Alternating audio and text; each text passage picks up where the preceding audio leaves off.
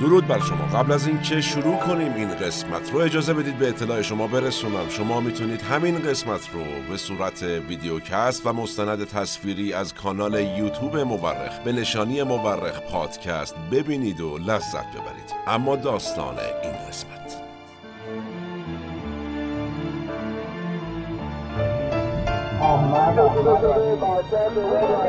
آقا فاو داره سقوط می‌کنه. جدی؟ از نیروهای هوایی بمبارون خواستن. دروغه. گفتن فاو در امن و امانه. میگن فاو فقط با بمب اتم سقوط می‌کنه. آقا از نیروهای هوایی خواستن خط اول فاو رو بزنن. خط اول که دست خودمونه. دیگه نیست. فاو داره سقوط می‌کنه. سقوط می‌کنه.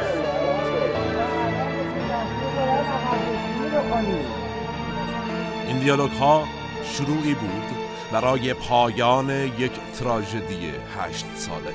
هشت سال جنگ بین ایران و عراق جنگی پر از سلحشوری و رشادت از طرف فرزندان وطن و البته پر از نکات و های تاریخی که بیانشون شاید هیچگاه مسلحت نبوده. اما ما در این قسمت از مورخ رفتیم سراغ روایت هایی بدور از مسلحت اندیشی.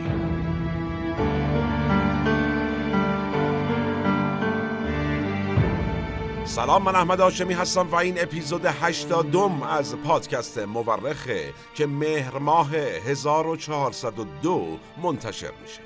ما در این قسمت ویژه از پادکست مورخ که به مناسبت سالگرد شروع جنگ ایران و عراق منتشر میشه رفتیم سراغ یکی از مهمترین بره های تاریخ معاصرمون. سراغ جنگی خونبار که چون قرار شیرین ازش یاد بشه هر سال شروعش جشن گرفته میشه نه پایانش. از پس قسمت پیشین که در ارتباط با دلایل شروع جنگ ایران و عراق صحبت کردیم این بار رفتیم سراغ بخشی از تلخی های این هشت سال. نرفتیم سراغ دلاوری های خونبار شهیدانمون. اون بخشش بسیار روایت شده و قابل تقدیره. ما رفتیم سراغ زوایای کمتر روایت شده جنگ. منابع این قسمت از مورخ هم کتاب نکته های تاریخ اثر جعفر شیر علی نیا پژوهشگر حوزه جنگ ایران و عراق. به اعتقاد اغلب مورخین تاریخ بیش از آن که علم باشه یک هنره هنره کنار هم گذاشتن شواهد. ما در پادکست مورخ هر بار یکی از پازل های تاریخ رو کنار هم می‌ذاریم. شما می‌تونید تمامی قسمت های مورخ رو الزامن به انزمام این قسمت از طریق کانال یوتیوب مورخ به نشانی مورخ پادکست به شکل مستند تصویری یا ویدیو پادکست ببینید و بشنوید و لذت ببرید. نظر فراموش نشه و نوش گوشاتون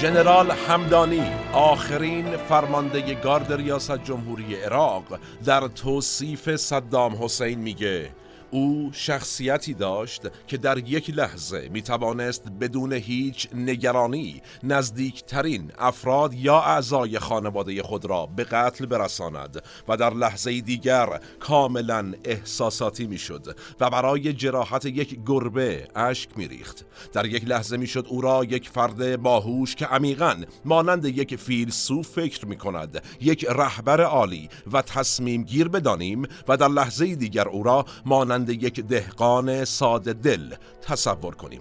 او می توانست از یک فرد متمدن به شخصیتی وحشی که در اعماق وجود خود او را حاضر می‌دید تبدیل شود. این تغییر روحیه و شخصیت سبب می شد که افراد نزدیک نتوانند او را تحمل کنند. هرچه سن او بالاتر می رفت خشونت و ناشکیبایی او کمتر و انزوای او بیشتر می شد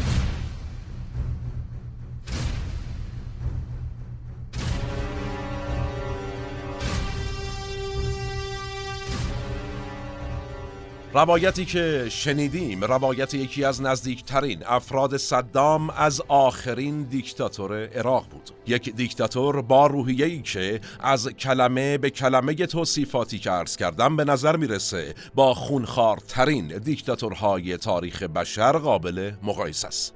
این خونخوار سیری ناپذیر روزی تصمیم گرفت به همسایه بزرگ شرقی خودش یعنی ایران حمله نظامی کنه.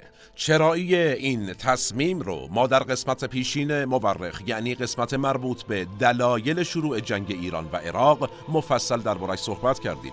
از طرفی می‌دونیم که چشم طمع صدام به خاک ایران با سلحشوری و رشادت سربازهای وطنمون کور شد. چیزی حدود 150 هزار نفر از فرزندان این مرز بوم فرزندان ایران زمین طی هشت سال کشته شدند تا یک وجب از خاک ایران به دست دشمن بعثی نیفته. اگرچه آمارهای غیر رسمی عددی بیش از این رو نشون میده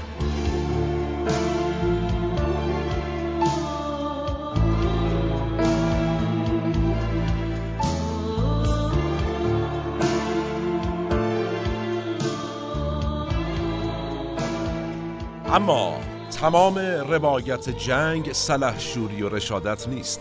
جنگ هشت ساله ایران و عراق نقاط مبهم و بعضا تاریکی هم داره که مجراهای رسمی اطلاع رسانی ایران چندان علاقه ندارند که بهش پرداخته بشه. ما در قسمت قبل رفتیم سراغ روایت های کمتر شنیده شده از شروع جنگ و حالا و در این قسمت از مورخ خواهیم رفت سراغ نقاط کمتر دیده شده در طول جنگ جنگ هشت ساله ایران و عراق. نقاطی که عموماً بسیار هم مهم و تأثیر گذار بودند.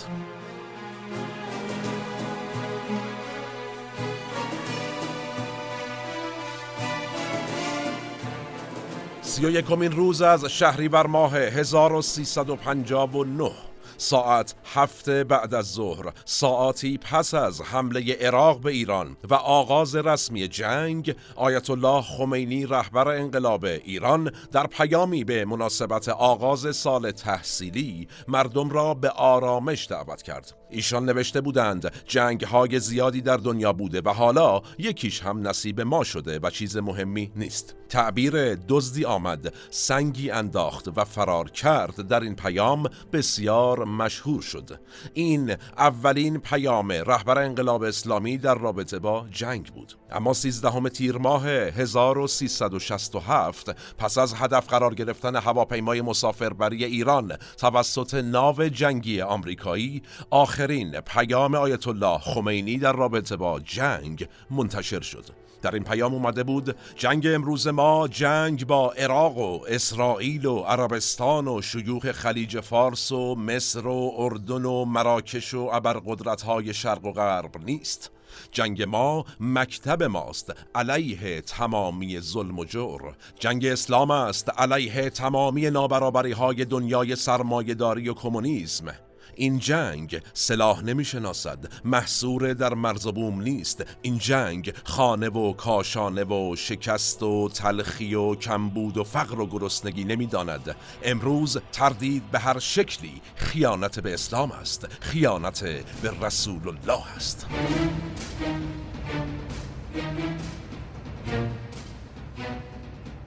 کمی بیش از یک ماه بعد از این پیام ایران قطعنامه پایان جنگ رو پذیرفت و جنگ هشت ساله تمام شد.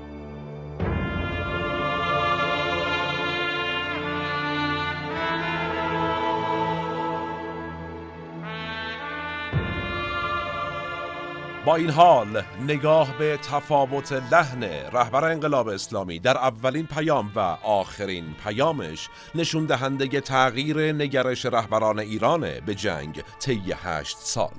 اما این تغییر نگرش با بالا و پایین های بسیاری همراه بود. بالا و پایین هایی که خیلی هاش برای افکار عمومی ایرانی روایت نمیشه. و نمی‌شد.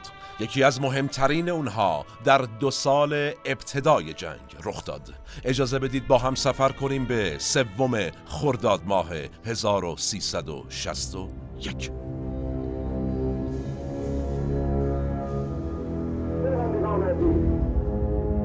توجه فرمایید.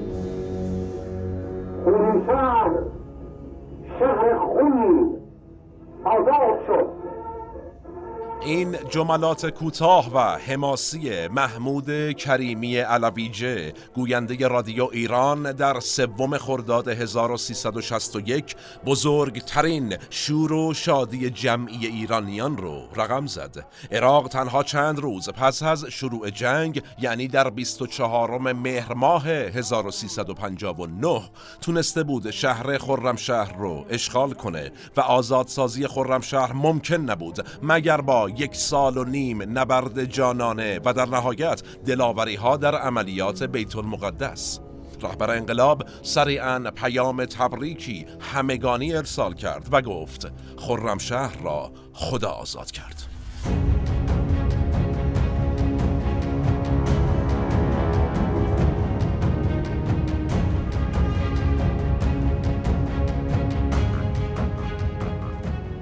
حالا عراق تماما از خاک ایران بیرون رونده شده بود.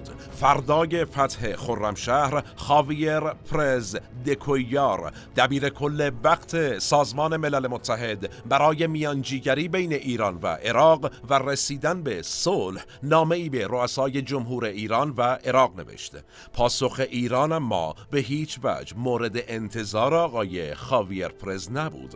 ایران در پاسخ میگه که ما میپذیریم اما به شرطها و شروطها. چیا بوده شرطای ایران؟ عقب نشینی کامل عراق، پرداخت 150 میلیارد دلار خسارت، بازگشت عراقی های تبعیدی، تأسیس حکومت اسلامی در عراق و برکناری صدام و در نهایت اینکه عراق معبری برای عبور نیروهای ایرانی برای جنگ با اسرائیل باز کند. اما به نظر می‌رسه این ویترین داستان بوده. گویا ایران برای ادامه جنگ دلایل نظامی هم داشته. در واقع بخشی از فرماندهان نظامی ایران معتقد بودند که ایستادن در خط دفاعی مرزی توجیه نظامی و اقتصادی ندارد. اونها معتقد بودند که ما اگر بریم جلو به ساحل شط العرب یا همون اروند رود برسیم در عراق در نزدیکی بصره دیگه میخبون و کوبیدیم و امکان اینکه از عراق پاتک بخوریم دیگه وجود نداره. ضمن اینکه الان اگر صلح بپذیریم همه چی پات میشه دیگه یر میشه فایده نداره. ولی اگر دشمن رو در خاک خودش زمین گیر کنیم اون وقت می‌تونیم کاری کنیم که عراق به عنوان متجاوز شناخته بشه و ازش قرامتمون هم بگیریم. به نظر می‌رسه علت اصلی برای نپذیرفتن پیمان صلح این نظر کارشناسان نظامی باشه. ولی خب کم کمون بند آخر شروطی که در متن نامه رئیس جمهور به دبیر کل سازمان ملل اومده بود حسابی جدی تر شد. چی شد که جدی شد؟ اسرائیل به لبنان حمله کرد.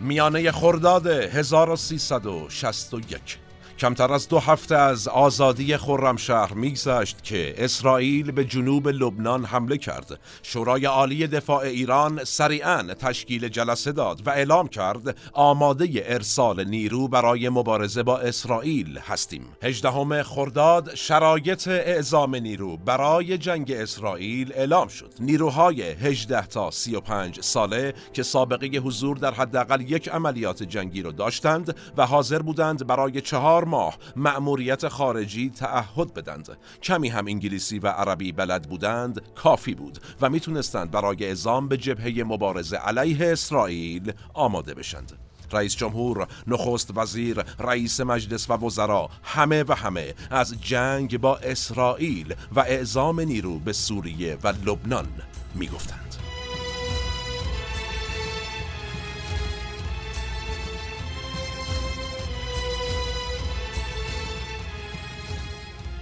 اوضاع صدام در این بین چطور بود؟ وضعیت روحی صدام بعد از فتح خرمشهر توسط نیروهای ایرانی بسیار به هم ریخته بود. به این روایت توجه کنیم. ریاض ابراهیم حسین وزیر بهداشت عراق در یکی از جلسات هیئت دولت بعد از سوم خرداد 61 چه می‌کنه؟ بی احتیاطی می‌کنه. پیشنهاد میده برای راضی کردن ایرانیان برای پایان دادن به جنگ صدام مدت کوتاهی رو به شکل سوری از ریاست جمهوری کناره گیری کنه.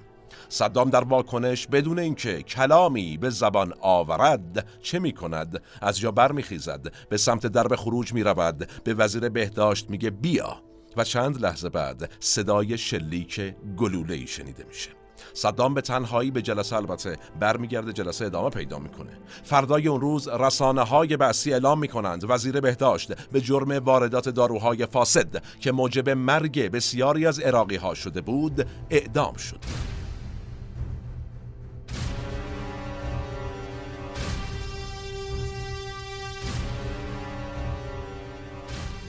صدام در چنین شرایطی قرار داشت. برای فرار از فشار افکار عمومی داخلی به ابزار خشونت و پروپاگاندا رو آورده بود آقای صدام.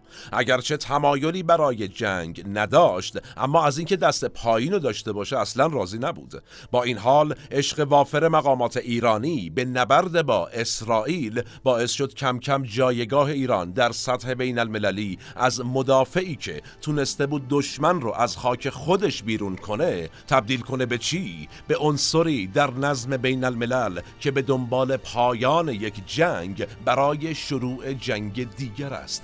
و این بهترین اتفاق برای صدام بود. بعدها رهبر انقلاب نوشت در قضیه حمله اسرائیل به جنوب لبنان. بازی خوردیم.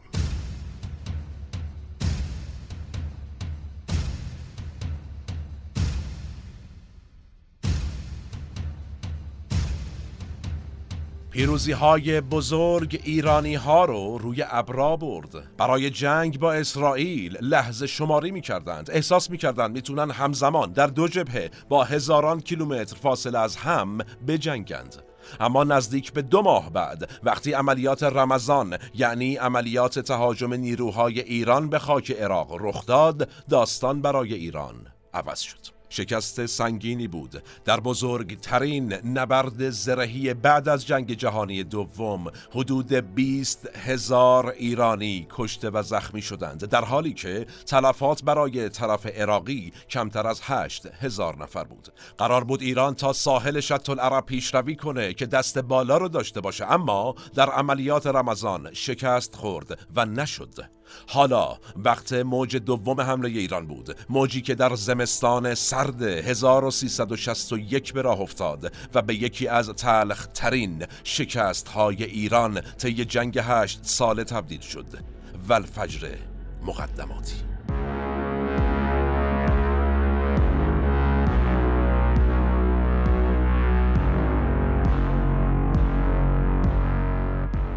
قرار بود الاماره عراق تصاحب بشه و حتی حکومت اسلامی در این شهر بنا بشه.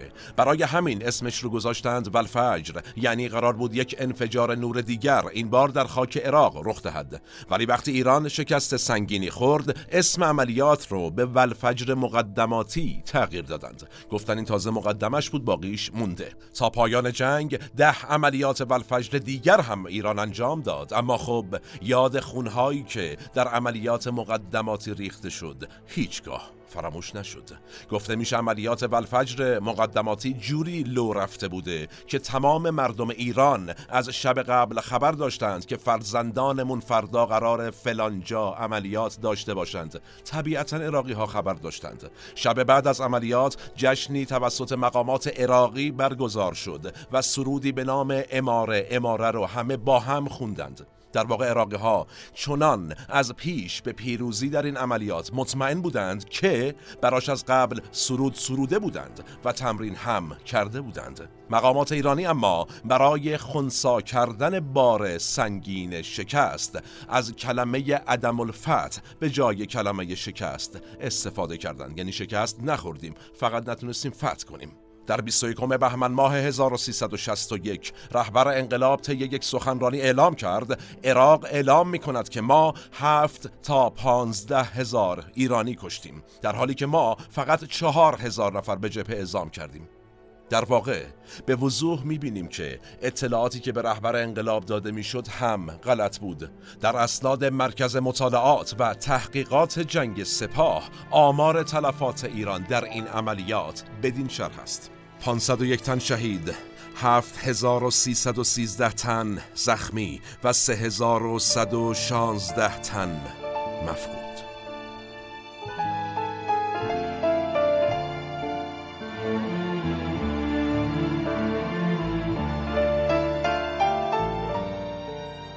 1364 غلام علی رشید در بحث های تصمیم گیری درباره عملیات بلفجر هشت چی گفته؟ گفته ما با این کمبودها موفق نمی شویم و به سرنوشت عملیات بدر و خیبر دچار می شویم یعنی تلفات بسیار زیاد و نتایج بسیار تلخ آقای شمخانی چی جواب داده؟ گفته تو میگی بریم صلح کنیم یعنی؟ آقای رشید در جواب گفته من میگم 150 گردان به من بدید تا بجنگم شما میگید نمیدم لذا صلح می‌شود این وضعیت نشون میده که بودند کسانی که خیلی زودتر از پایان هشت سال فهمیده بودند که نمیشه به این راحتی ادامه داد ولی اکثر مدیران جنگ به چیزی به جز جنگ به هر قیمتی فکر نمی کردند. نقش مردم چی بود؟ مردم باید حامی جنگ می بودند. نتیجه گاهی اخباری که به مردم می رسید هیچ نسبتی با واقعیت نداشت.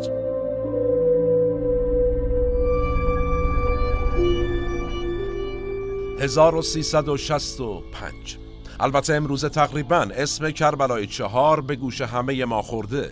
همون عملیاتی که چند سال پیش آقای محسن رضایی فرمانده سپاه در زمان جنگ اعلام کرد عملیات فریب دشمن بوده. البته ایشون نگفت عملیاتی برای فریب دشمن که به یکی از سخت ترین و تلخ ترین شکست های ایران تبدیل شد. تلویزیون عراق مشغول تصویربرداری از پشته های ساخته شده از کشته های ایرانیان بود اما تمام روزنامه های ایران تیترهای پیروزمندانه زدند مقامات اعلام کردند رزمندگان اسلام در عملیات کربلای چهار چنان پاسخی به شرارت های دشمن دادند که تا مدتها قادر به جبران آن نخواهند بود. بریم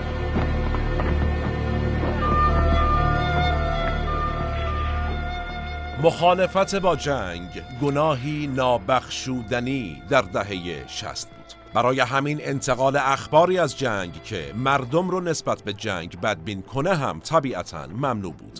یعنی چی مخالفت با جنگ؟ ممنوع بود؟ به این روایت توجه کنیم. هفدهم مهر ماه 1363 ورزشگاه شیرودی یا همون امجدیه ساعت 16 و 30 دقیقه. بعد از پنج سال دو تیم پرسپولیس و پاس با هم بازی داشتن. دو تیم پرطرفدار. برای دوستان جوانتر عرض کنم که زمانی تهران به جای دو تیم مطرح سه تیم مطرح داشت. پاس هم بود که طرفداران بسیاری داشت. البته به لطف مسئولین و جناب آقای دکتر احمدی نژاد این تیم شد پاس همدان و بعدم اصلا در افق محو شد. بگذاریم برگردیم به امجدیه در 16 و 30 دقیقه و 1363 هفته مهر ماه. جایی که یکی از تفریحات محدود قانونی سالم ارزون برگزار می‌شد. جمعیتی که برای این بازی اومده بودند به قدری زیاد بودند که تا تو زمین چمن هم آدم نشسته بود. یهو بلندگوی استادیوم اعلام می‌کنه آقا بازی لغو شده است و جمعه در استادیوم آزادی برگزار خواهد شد. نتیجه قابل پیش بینی بود. امجدیه رفت هوا. شعارها شروع شد شیشه ها شکست و پیست دور استادیوم با آتش کشیده شد. کمیته و پلیس برای جمع کردن اعتراضات دست به خشونت زدند و برای چند ساعت هم تهران ناآرام بود. در ادامه اول که بازی های لیگ برای یک سال تعطیل شد و فردای اون روز هم روزنامه جمهوری اسلامی نوشت عوامل ضد انقلاب در جریان حوادث استادیوم شیرودی تراکت های حاوی تبلیغ نمودن برای صلح و مخالفت با ادامه جنگ چسبانده بودند. توجه کنیم. توجیه این که تماشاچیان ناراضی از عوامل ضد انقلاب بودند این بود که شعارهای ضد جنگ دادند. پس جنگ مقدس بود.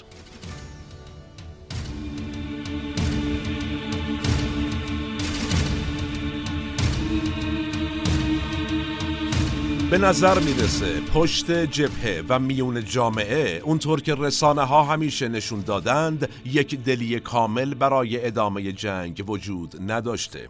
البته که واقعا دوران هشت سال جنگ دوران بینظیری از نظر وفاق ملی بوده در ایران. اما این به این معنا نیست که همه مردم یک صدا خواهان ادامه جنگ بوده باشند. این از این درون جبهه ها چه خبر بوده؟ آیا اونطور که باز هم رسانه ها نشون میدن یک یک دلی و همراهی بینظیر بین تمامی نیروهای ایرانی وجود داشته؟ احتمالا خیر. گرچه اختلاف در هر سازمانی طبیعیه. حالا اگر این سازمان بخواد یک جنگ رو با این عظمت و خونباری مدیریت کنه احتمالا اختلافات هم حساس تر میشه. یه سازمان به کنار هستن. اگر دو نهاد مجزا بخوان جنگ و مدیریت کنند احتمالا اختلافات بینشون خیلی خیلی زیاد میشه. به این خاطر از محسن رضایی دقت کنیم. ایشون میگه بعد از عملیات ولفجر مقدماتی سیاد شیرازی فرمانده نیروی زمینی ارتش آمد و نشست گفت اگر نپذیرید که وحدت فرماندهی در جنگ حاصل شود ما ول می‌کنیم میریم. ما هم گفتیم این حرف ها بیخود و بی ربط است. در واقع اختلاف بین سپاه و ارتش در تمام طول جنگ ادامه داشته. وقتی سال 1365 محسن رضایی شد جانشین فرماندهی جنگ سیاد شیرازی رو گذاشتن جانشین رضایی. سیاد استعفا می‌کنه. حالا چی میشه که؟ محسن رضایی میشه جانشین فرماندهی جنگ. چند روز قبلش ایشون به دلیل عدم هماهنگی ارتش با سپاه استعفا کرده بود. حتی شایعی هست. میگن در عملیات پرتلفات کربلای چهار که گفتیم به تازگی محسن رضایی گفته عملیات فریب دشمن بوده است این اختلافات به اوج می‌رسه و ارتش حاضر به همراهی با سپاه نمیشه.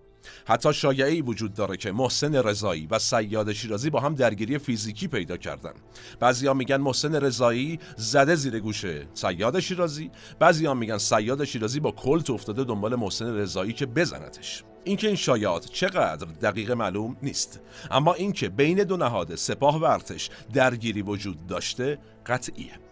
هاشمی رفسنجانی. بعدها در مصاحبه گفت ما به دنبال ادغام ارتش و سپاه بودیم. با دو نیروی مسلح که رقیب هم بودند چطور می‌شد جنگید؟ گویا از 1365 این بحث خیلی جدی تر میشه. و حتی بعد از جنگ هم دوباره هاشمی رفسنجانی میافته دنبال ادغام این دو نیرو. و نتیجه؟ اختلافات به قدری زیاد بوده که این امر حاصل نمیشه.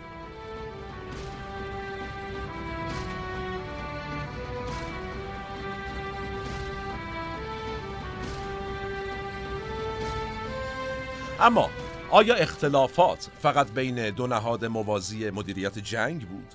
خیر ما در دل خود سپاه هم اختلافات رو می‌بینیم. چند سال پیش یک فایل صوتی منتشر شد از جلسات فرماندهان سپاه تهران با محسن رضایی فرمانده کل سپاه. چی بود داستانش؟ اختلاف بین داوود کریمی فرمانده سپاه تهران با محسن رضایی. داوود کریمی طراح عملیات شکست حصر آبادان بوده. کسی که در روایت‌های سالهای اول جنگ رد پاش رو خیلی جدی میشه دید. کریمی بعدش میشه فرمانده سپاه تهران اما اختلافش با محسن رضایی به دلیل مواضع سیاسی دو طرف شکل می‌گیره. داوود کریمی و یه سری از فرماندهان سپاه تهران از مقلدان آیت الله حسین علی منتظری بودند. به همین دلیل کم کم از گردونه تصمیم گیری کنار گذاشته میشن. در این فایل صوتی میشنویم که یک سری از فرماندهان سپاه بابت برکناری فرماندهان خبره جنگ مثل داوود کریمی و احمد متوسلیان به دلیل مواضع سیاسیشون انتقاد می‌کنن. گفته میشه اوضاع در اون جلسه به قدری وخیم شده که یه سری از فرماندهان در واقع سپاه ماشین محسن رضایی رو با مشت و لگد بدرقه کردند.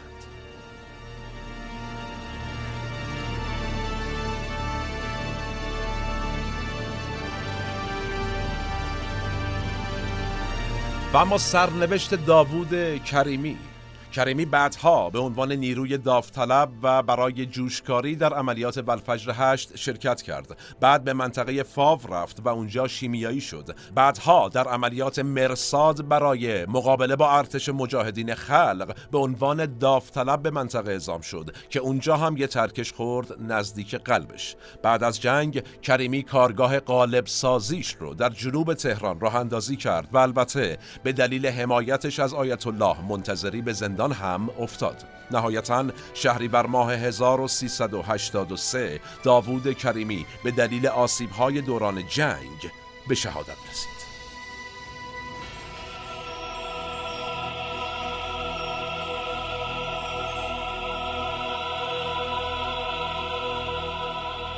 این وضعیت اختلافات درونی کم و بیش در طول جنگ ادامه داشت. یه مثال دیگه بزنیم. دکتر آمریکایی به خانه ات برگرد. این شعاری بود که پشت در اتاق کار مصطفی چمران در اهواز نوشته شده بود. نزدیکی مصطفی چمران به مهدی بازرگان و موسا صدر باعث شده بود تا انقلابیون دو آتیشه با ایشون مشکل داشته باشن. اگر مصطفی چمران در سی و یکم خرداد ماه 1360 شهید نمی‌شد احتمالا نه اتوبانی داشت و احتمالا روزگار بسیار تلخ تری رو. تجربه می‌کرد.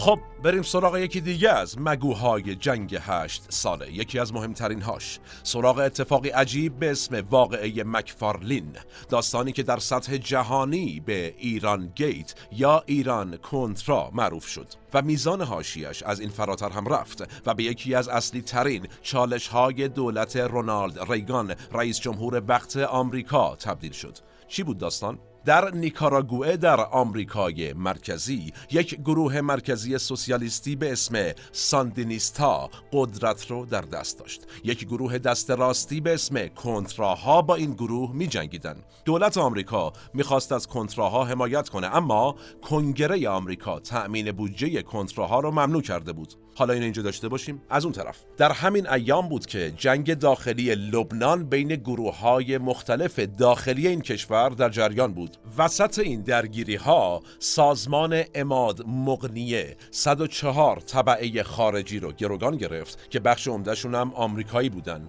اینم یه چالش جدید بود و مهم برای دولت آمریکا. راه حل دولت آقای ریگان چی بود؟ برقراری ارتباط با یکی از دشمنهای آمریکا. جمهوری اسلامی ایران.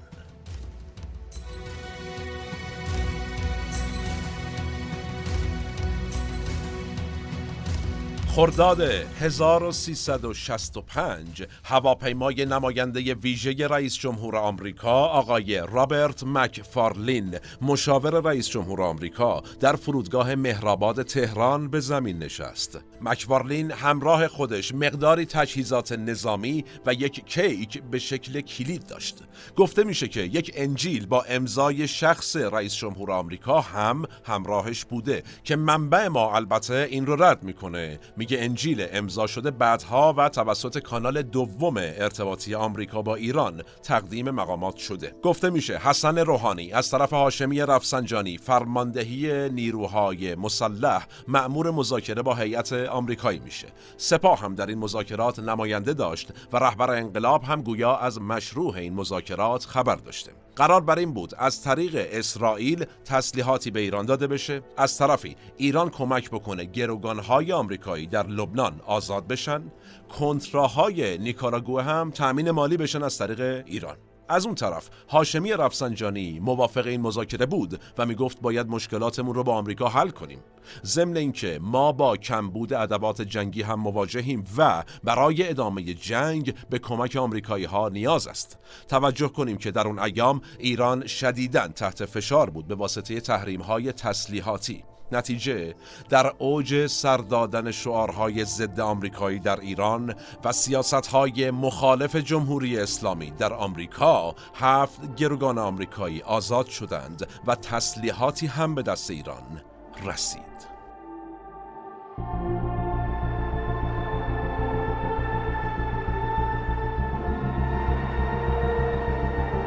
دوازدهم آبان ماه 1365 ما روزنامه اشراع لبنان خبر توافق ایران با آمریکا و اسرائیل رو منتشر کرد. کمی قبل از اون البته مذاکرات متوقف شده بود. چرا که یک خلبان آمریکایی به دست ساندینیستا اسیر شده بود و در یک اعتراف تلویزیونی از مذاکره آمریکا و ایران پرده برداشته بود. اما چطور خبر به روزنامه اشراع رسیده بود؟ از طریق مهدی هاشمی. برادر داماد آیت الله منتظری و مسئول نهاد نهضت‌های آزادی بخش سپاه. افشای داستان مکوارلین در هر سه کشور ایران، آمریکا و اسرائیل یک رسوایی بود. مهدی هاشمی افشا کننده مکفارلین نزدیک به یک سال بعد در ایران اعدام شد.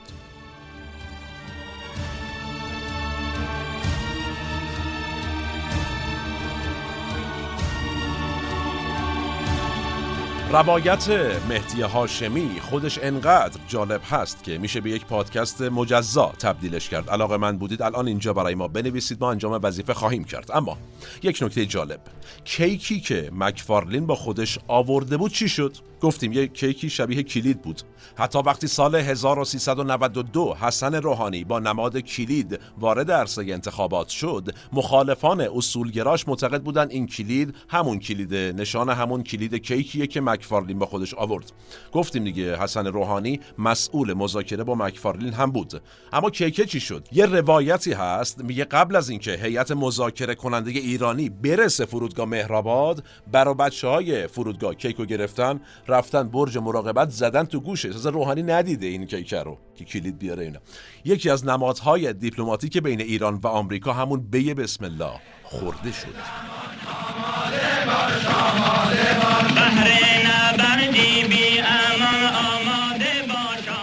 با رشد مسائل رفاه و آسایش در خانواده های رزمنده های بسیجی و به دلیل چشم و همچشمی های خانواده ها مشکلات اساسی برای رزمندگان به وجود آمده. این بخشی از سخنرانی محسن رضایی در 27 فروردین ماه 1367 است. روزی که فاو سقوط کرد.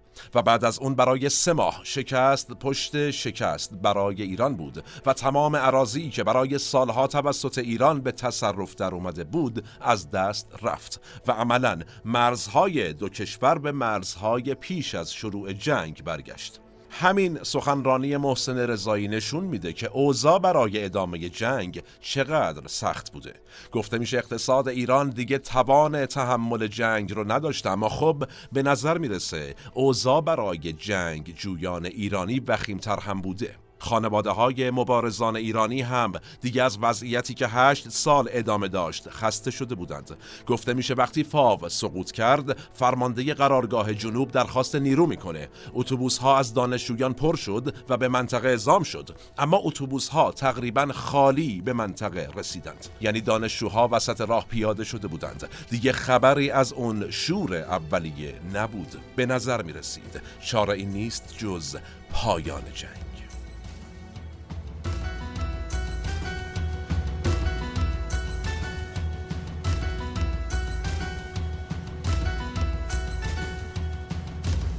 اما جنگ چطور به پایان رسید؟ سال 66 برای ایران سال خوشی بود. پیروزی های پی در پی و عملیات های موفق.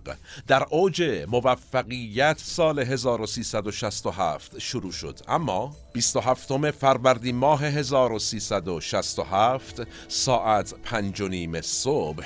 شهید منصور ستاری با حسن روحانی تماس می‌گیره. میگه وضع فاو خیلی خرابه. اون دیالوگ های ابتدای این قسمت از اینجاها نشأت می‌گیره. ستاری میگه سپاه از ما بمبارون خواسته. فاو داره سقوط می‌کنه. روحانی با اکبر هاشمی رفسنجانی تماس می‌گیره و میگه آقا فاو داره سقوط می‌کنه. نیم ساعت بعد هاشمی مجدد زنگ می‌زنه به روحانی و میگه خبر دروغه. محسن رضایی گفته فاو در امن و امانه. گفته محسن رضایی میگه فقط با بمب اتم می‌تونه فاو سقوط کنه. رضایی البته میگه من پشت تلفن نخواستم چیزی بگم. ساعت نه صبح خبر آمد که فاو تقریبا سقوط کرد. سقوط فاو یک دومینو بود. روحیه رزمنده ها هم با فاو سقوط کرد و بعد شکست های بعدی از راه رسید.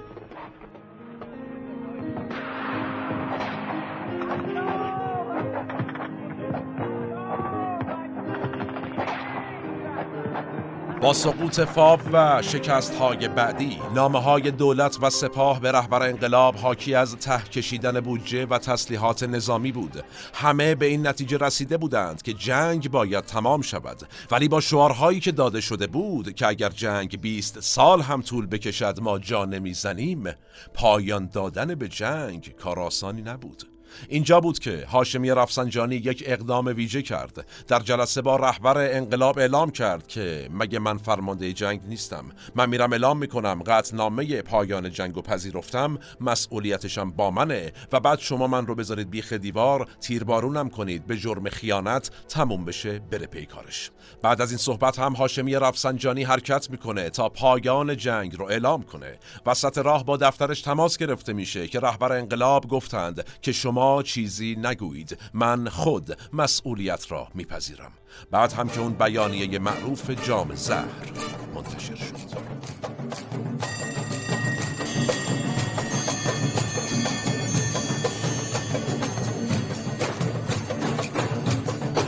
جنگ اصولا پدیده دردناکیه.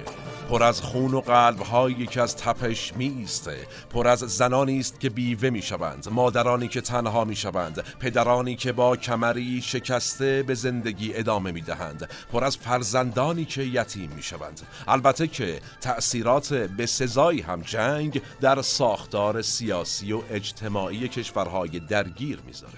ما ایران ما در دوران هشت ساله جنگ بارها از پیروزی ها خوشحال شده و بارها از شکست ها غمگین. ولی روایت جنگ فقط پیروزی و شکست نیست. جنگ لایه های پنهان دارد که می تواند سرنوشت یک مملکت را درگیر خود کند. شاید بیراه نباشه اگر بگیم روایت امروز ما هم هنوز به لایه های مختلف جنگ هشت ساله جنگی که سی و پنج سال از پایانش میگذره گره خورده. نتیجه چقدر خوب است؟ ما تاریخمان را بدانیم. به خصوص تاریخی که به حال و آینده ما مرتبطه چرا که تاریخ بهترین معلم هاست. زمان ما به فرجام رسید و کلام ما هم. من احمد آشمی هستم و تنها نیستم. این اپیزود هم به همت تیم پادکست مورخ در استودیو پیکان تهیه و تولید شد. تا چند روز آتی و موضوع جذاب بعدی سالم باشید و در صلح شما رو به تاریخ میسپارم و میبینمتون.